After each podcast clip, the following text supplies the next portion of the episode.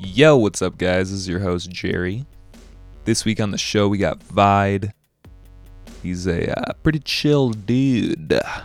Yeah, funny thing about him, me and his mom have the same birthday. So, yeah, we're pretty much best friends. No big deal. No, I'm just kidding. We actually don't really know each other that well, but he seems like a really cool guy.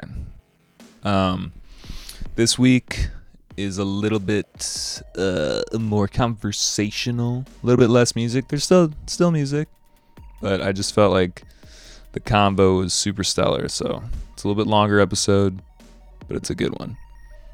Also, you can find the episodes on YouTube now.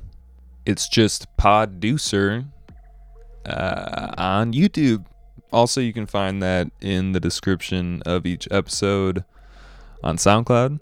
Also, you can, also also I'm gonna say also every second, but seriously, also you can find the episodes wherever you want. You know, wherever you want to find them, you go get them. Yeah, go find them. They're out there. They've been out there, and I'm getting sick. No, I'm just kidding. I don't know. I don't know. I'm thinking about bringing a co-host on the show. What do you guys think? Huh? What do you think? We'll see. I mean, I like just sitting here alone, talking into a mic. It's fun. Who is that? My girlfriend? Don't care. Just kidding. Love you. What else? Nothing else. That's it. That's all I've had for you. Now go on. Well, don't leave, but that's all I have. Bye.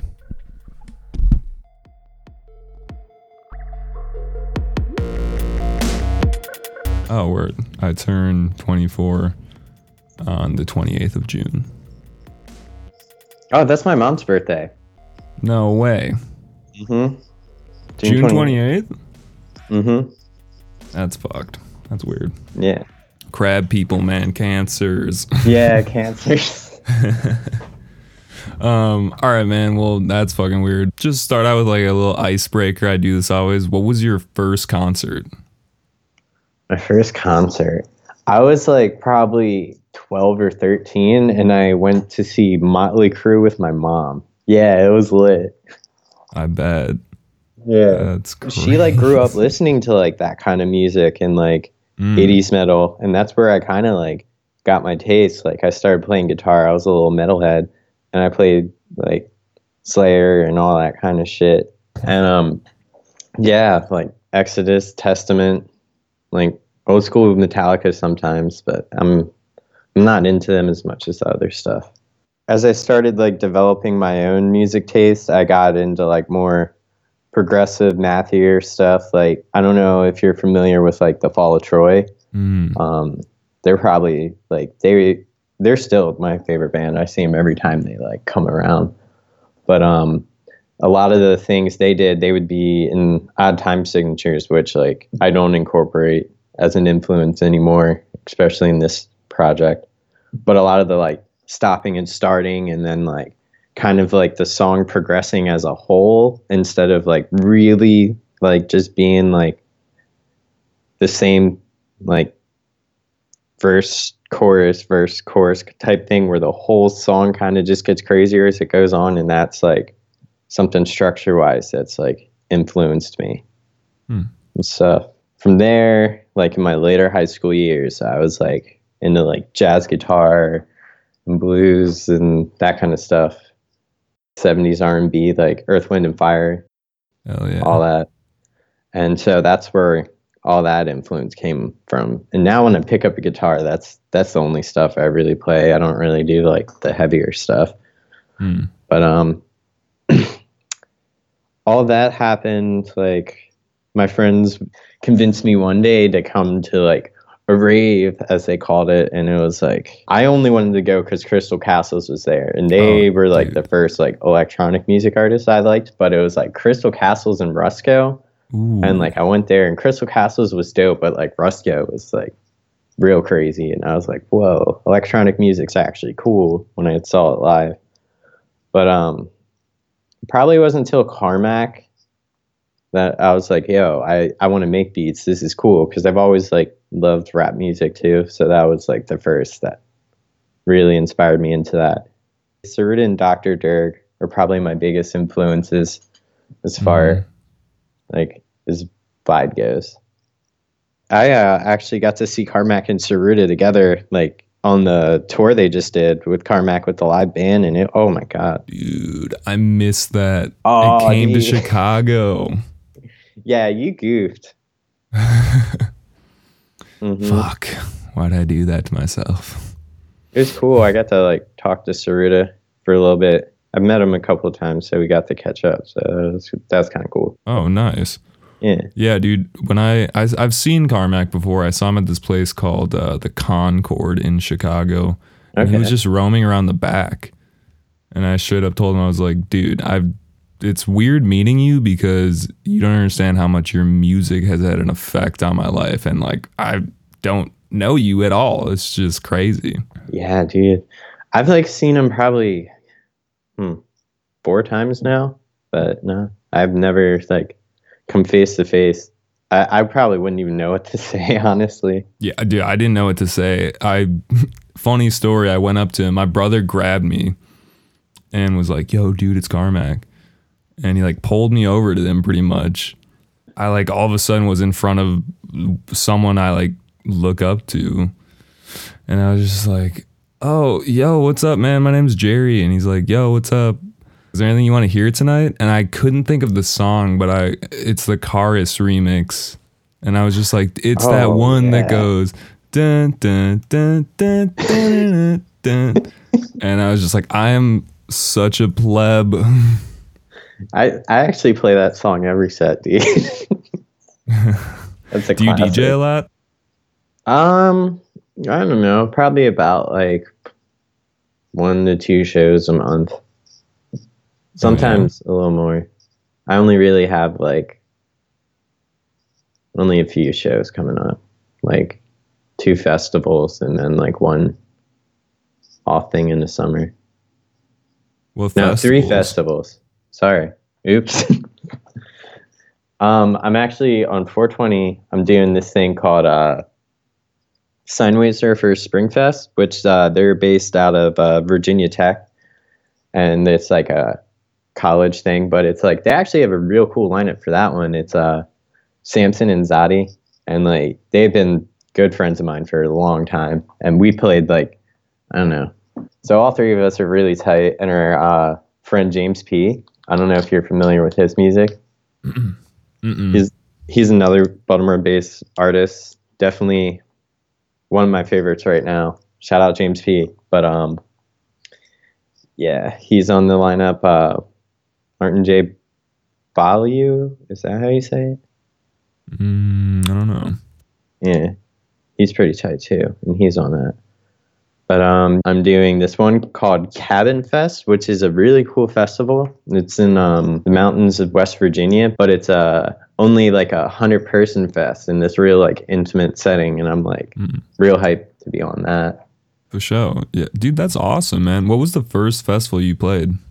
The first festival I played is uh, this festival called Dreamscape Festival, which uh, actually the year I played last year was uh, the last year they did it, and uh, that was kind of cool because like when I was playing at first, because I was playing at the this pavilion stage, um, there was only like 20, 25 people, and then like I looked down for like a split second, like did a transition, and I look up, like the whole place is packed, and I was like, whoa. So like I thought I was like it was packed because I was doing like really good. I mean, I guess it was, but like it gave me this little energy boost, and then like you know adrenaline's going, so I started going a little crazier.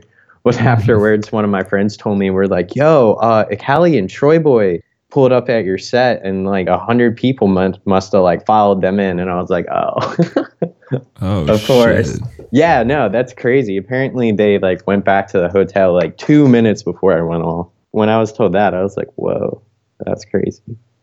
You seem like a pretty humble dude. I mean, that's a pretty big deal within the electronic bass music community. I mean, yeah, it was like pretty cool, but like I don't know what would make that any different than another show because I'm just playing in front of a crowd. It doesn't matter if it's E Cali or some kid who spent all of his money on the ticket because those are the kids who were interacting with me after the set. Like, no, like I'm not throwing shade or anything, but it's like it's still an honor that they showed up because obviously, like you know, there's three other stages, so if they appreciated what I was doing the most, so that was like, whoa. So, how did you start getting into playing festivals and stuff like that? Well, it started out. I was on this label called uh, MIDI Boys, but uh, we started throwing a bunch of DIY shows all that up and down the East Coast, and then eventually, like you know, people were catching on and like getting that experience, you know, because we probably mm-hmm. played, at least me, with them like 15, 20 shows maybe, like in the span of like six months with them. Mm-hmm.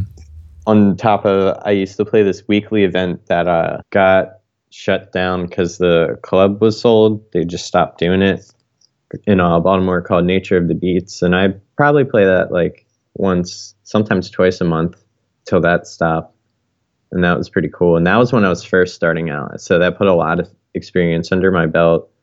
And then from there, it was like other people started knowing what I was doing, gaining a little bit of traction on SoundCloud. It's still not nothing, but it's like a little more than your average person. Not that that really matters, but it's like numbers catch people's eyes. That's just how mm-hmm. it works.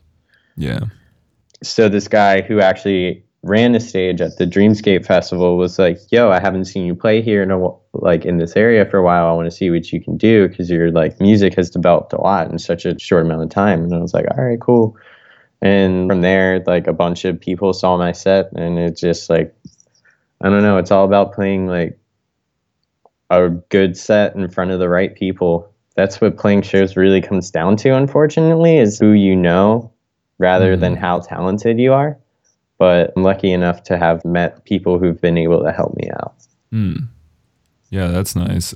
Uh, did you find, because like I found that when I first started making music, it was hard for me to find other people to like make music with, especially just, you know, right next door. I mean, you can always reach out over SoundCloud or whatever, but it's a little bit easier when you're in the same room with someone or there's a tangible person that you can meet up with. Right. Yeah. I got pretty lucky on that. One of my uh, good friends from high school is like, he's been producing since he was 11 years old, and this kid makes some of the craziest beats. His name is Anoxix. He does crazy, like, heavy dubstep, and he's an extremely technical producer. Shout out, shout out, Anoxix. I'm shouting out all my friends, apparently. Mm-hmm. But, um, yeah, I was around him for a lot, and then there was my friend uh, Suede Ways, and he was the guy. He actually like, because of my knowledge of guitar, he was messing around with beats, and he was like, "Yo, you kind of like know how music works." Like, he started showing me how FL Studio worked, and like I was like showing him music theory, and from there, I was like, "Whoa, this is actually like really cool." So I kind of always had people around me who knew what they were doing to bounce ideas off and then MIDI Boys, this is, I still can't believe this happened. So this is a collective that had like a bunch of people who probably have over like 10 to 20K followers on SoundCloud now, like Octane, mm-hmm. Zadi, um, wow, all the names are slipping my mind. Uh, Sophie Myers, uh, Player Dave, shout out Player Dave. I love mm-hmm. Charlie. He's awesome.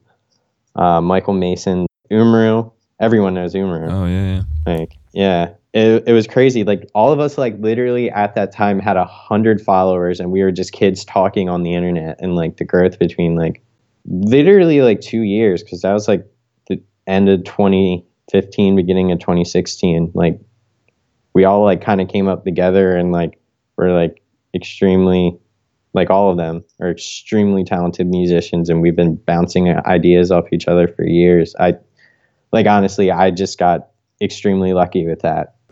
Yeah, you know, it's not that uncommon in a sense that I've heard of comedy groups coming up like that. You look back and it's like, oh yeah, it was like me and just like all these other famous people. One thing I haven't mentioned is my Lost Dogs boys. Like I, I mentioned Easy Bake earlier, like Untitled, Milano, um, literally all of them, like sketchy people Chrome Republic, Snuggles, like oh my god, I have to name all of them. Player Dave. If I don't name all of them right now, dude, they're gonna grill me. They're going to give me shit, dude.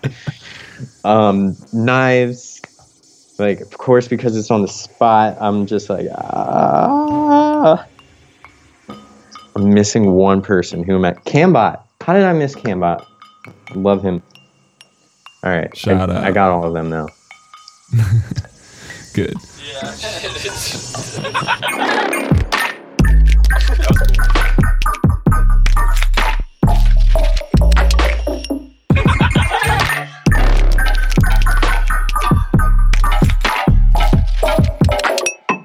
do you get your bass sound? I just do a sine wave and operator, honestly. Hmm. And the envelope is kind of just like an 808 type envelope. Oh yeah, it's just a little attack. Um, one thing I, I learned that from Zadi in that song is kind of like automating the release time of it. Like that that kid automates everything. By the way, it's insane. But um, automating the release time of it so it's like on longer hits it'll drag out longer instead of actually doing the whole MIDI clip, and it like sounds so much cleaner. And I was like, whoa Hmm. made it sound more thick too. I don't. I, I didn't even understand how that worked, but it just does. So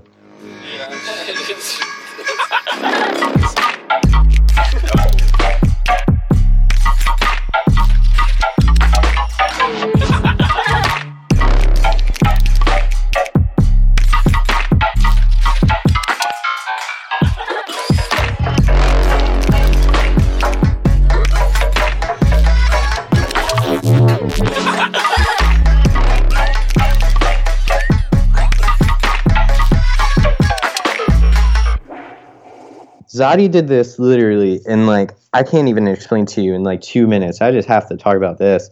So the uh, vocal like chords that are layered over the pads in the middle, he literally ripped uh, the What So Not song Gemini from YouTube, took the Mhm. like intro, threw it in like a sampler, and then sliced it to MIDI and like a drum rack, and then played it out, and then like literally somehow isolated the vocals out from that, and like in the amount of time he ripped it, threw it in the Ableton, did all that, it was only like two minutes. Like he had it, the clip recorded and all that, and I was just like blown.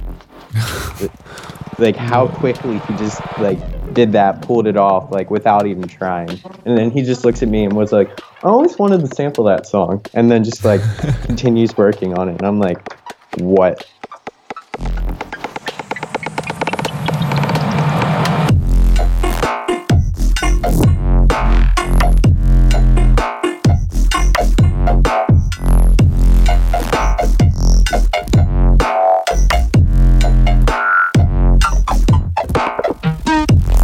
So when you sit down to make a track like this, what's the general process? Like, is there a way that you get in that Zen mode? How long does this take? You know? Honestly, I I don't have a set process and like I just goof around. Literally, I just open it up and just start messing around. A lot of time I make trash. I literally make some of the most garbage beats, but hmm. then like it's like actually it all starts off as trash and then it's like eventually you keep messing around and then you make like a mistake that you're like, "Whoa, hold up." and then you know something you're not meant to do and then you start rolling with that and then everything else around it just like falls into place. That's that's my music making process. Everything is just happy accidents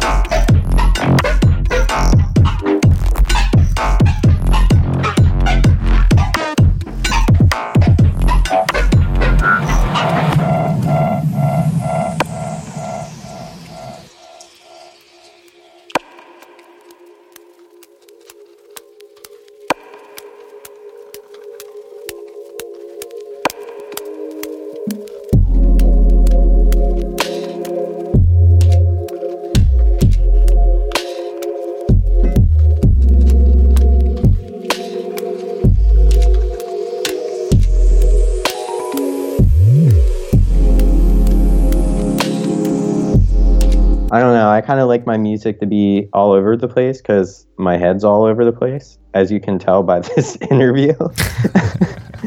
but um, yeah, that's that's just literally it. I just try to like make songs that I'm like, whoa, this is actually kind of fucking crazy. Like that's my like goal. I want to impress myself.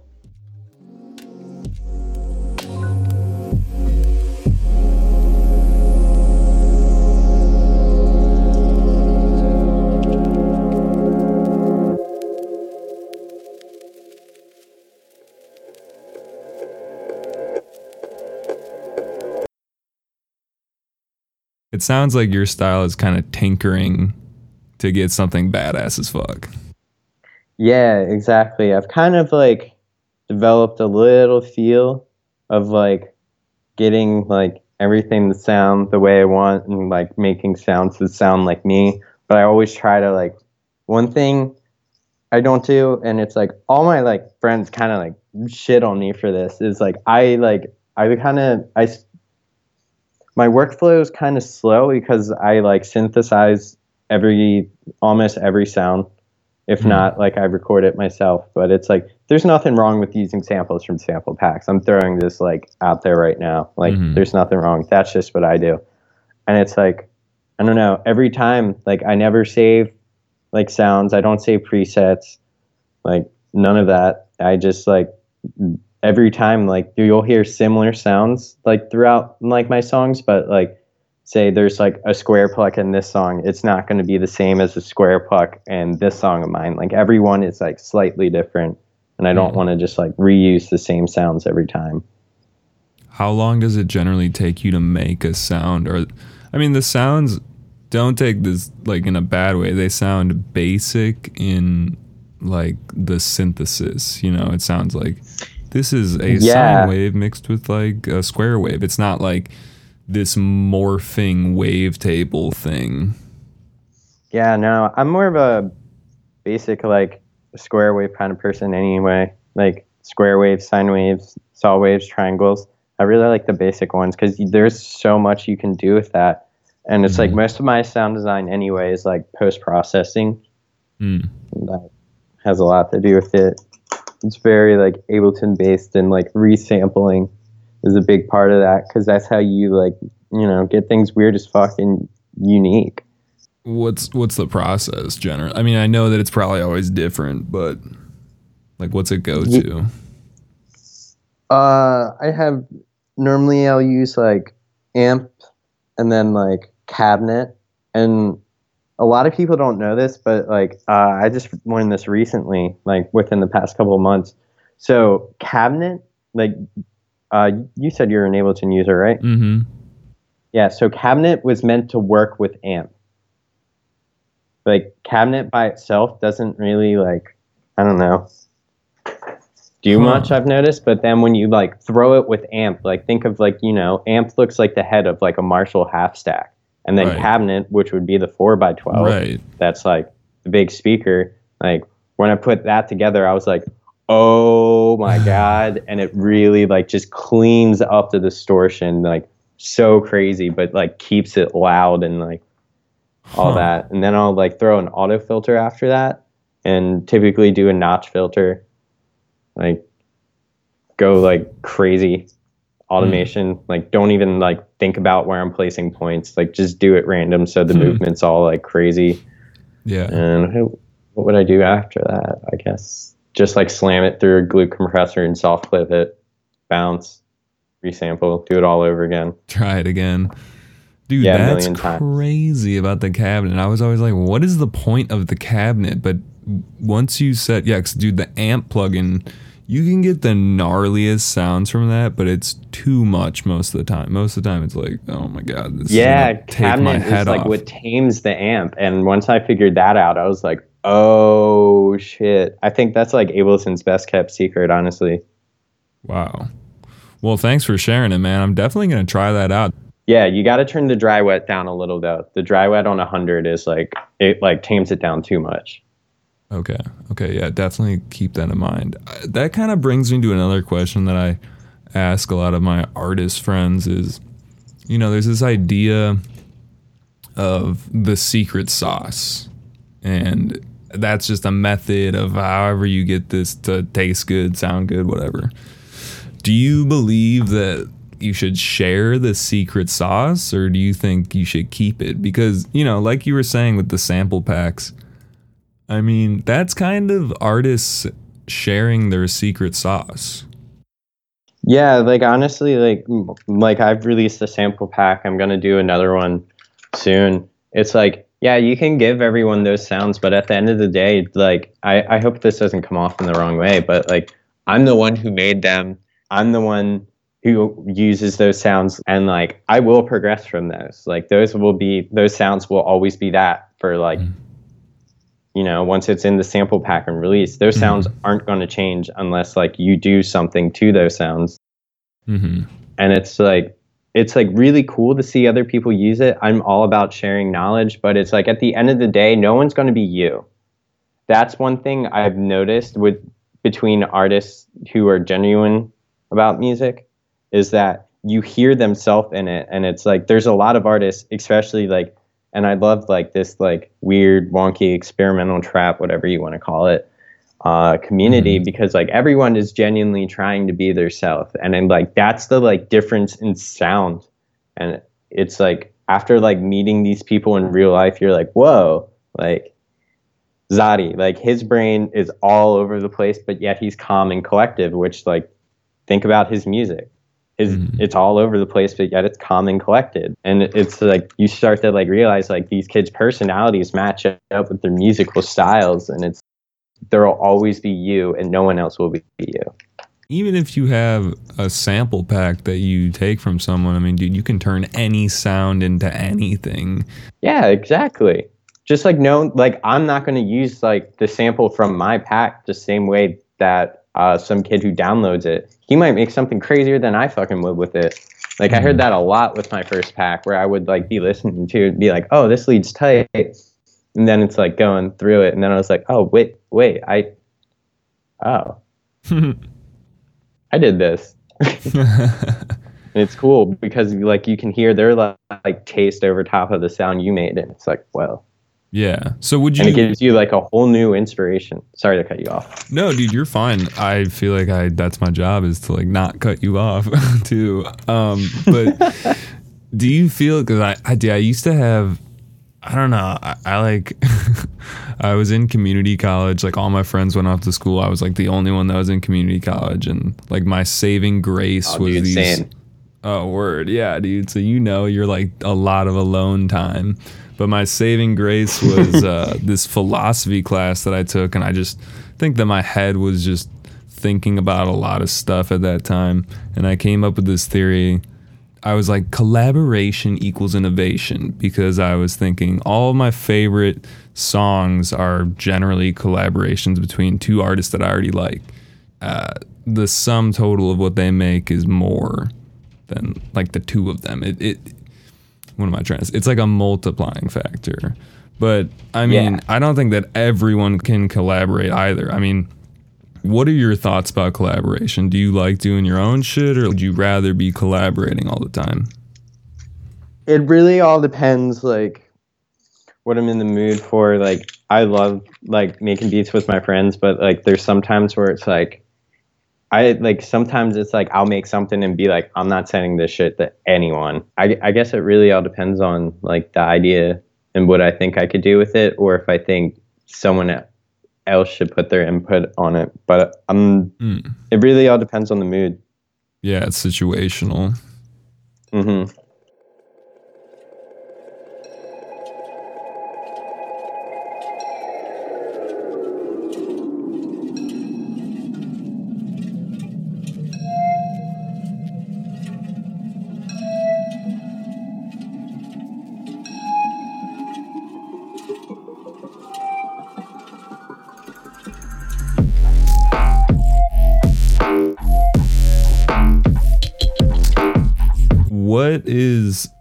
The best reaction someone's had to your music? Like it could be something that someone just like told you after a set or someone told you online.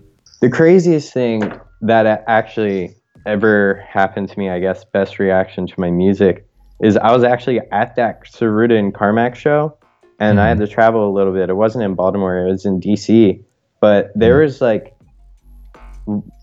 a good amount of kids like who came up to me and like knew me like as like Vide and were like talking to me, and it was I was like, this is insane. Like just talking to kids who like knew stuff about my music, like at a show I'm not even playing at. hmm hmm Like that was crazy.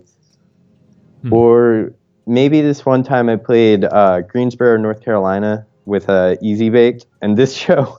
All right, so the bar special that night was fifty cent beers and two dollar bombs, and I Okay. played one of the best sets in my uh, probably one of the better sets like I've ever played that night, and like oh god. I probably got bought like eight bombs because they were so cheap, and I oh Was this before the set? no, this was after. Oh, okay. Yeah, they were all like, "Dude, great set! Like, who are you? Where are you from? Like, please, like, what was that?" Because Mhm. this was before that sound like that me and all my like peers are doing really started to gain traction, so it was still a relatively new thing.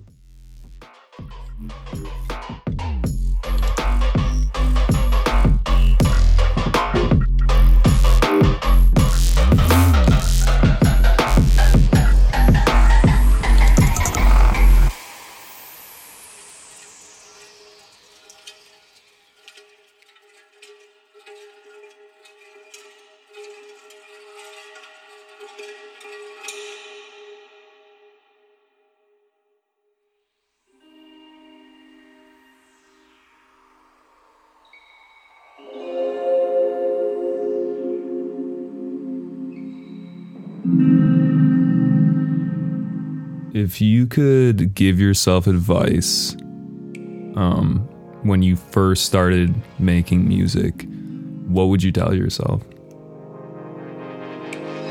Everything you're gonna make for like the next three years is gonna suck. Get over it and just keep going. So push through.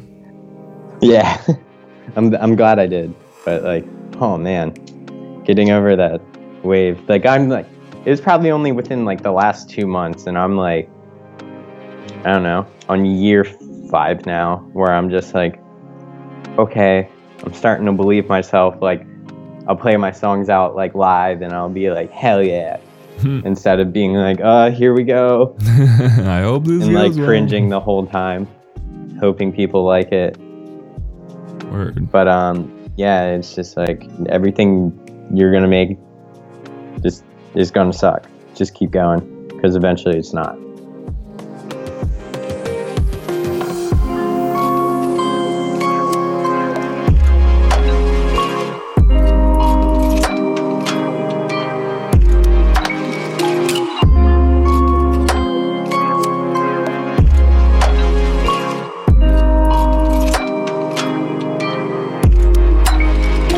i'll definitely always be making music that's for sure.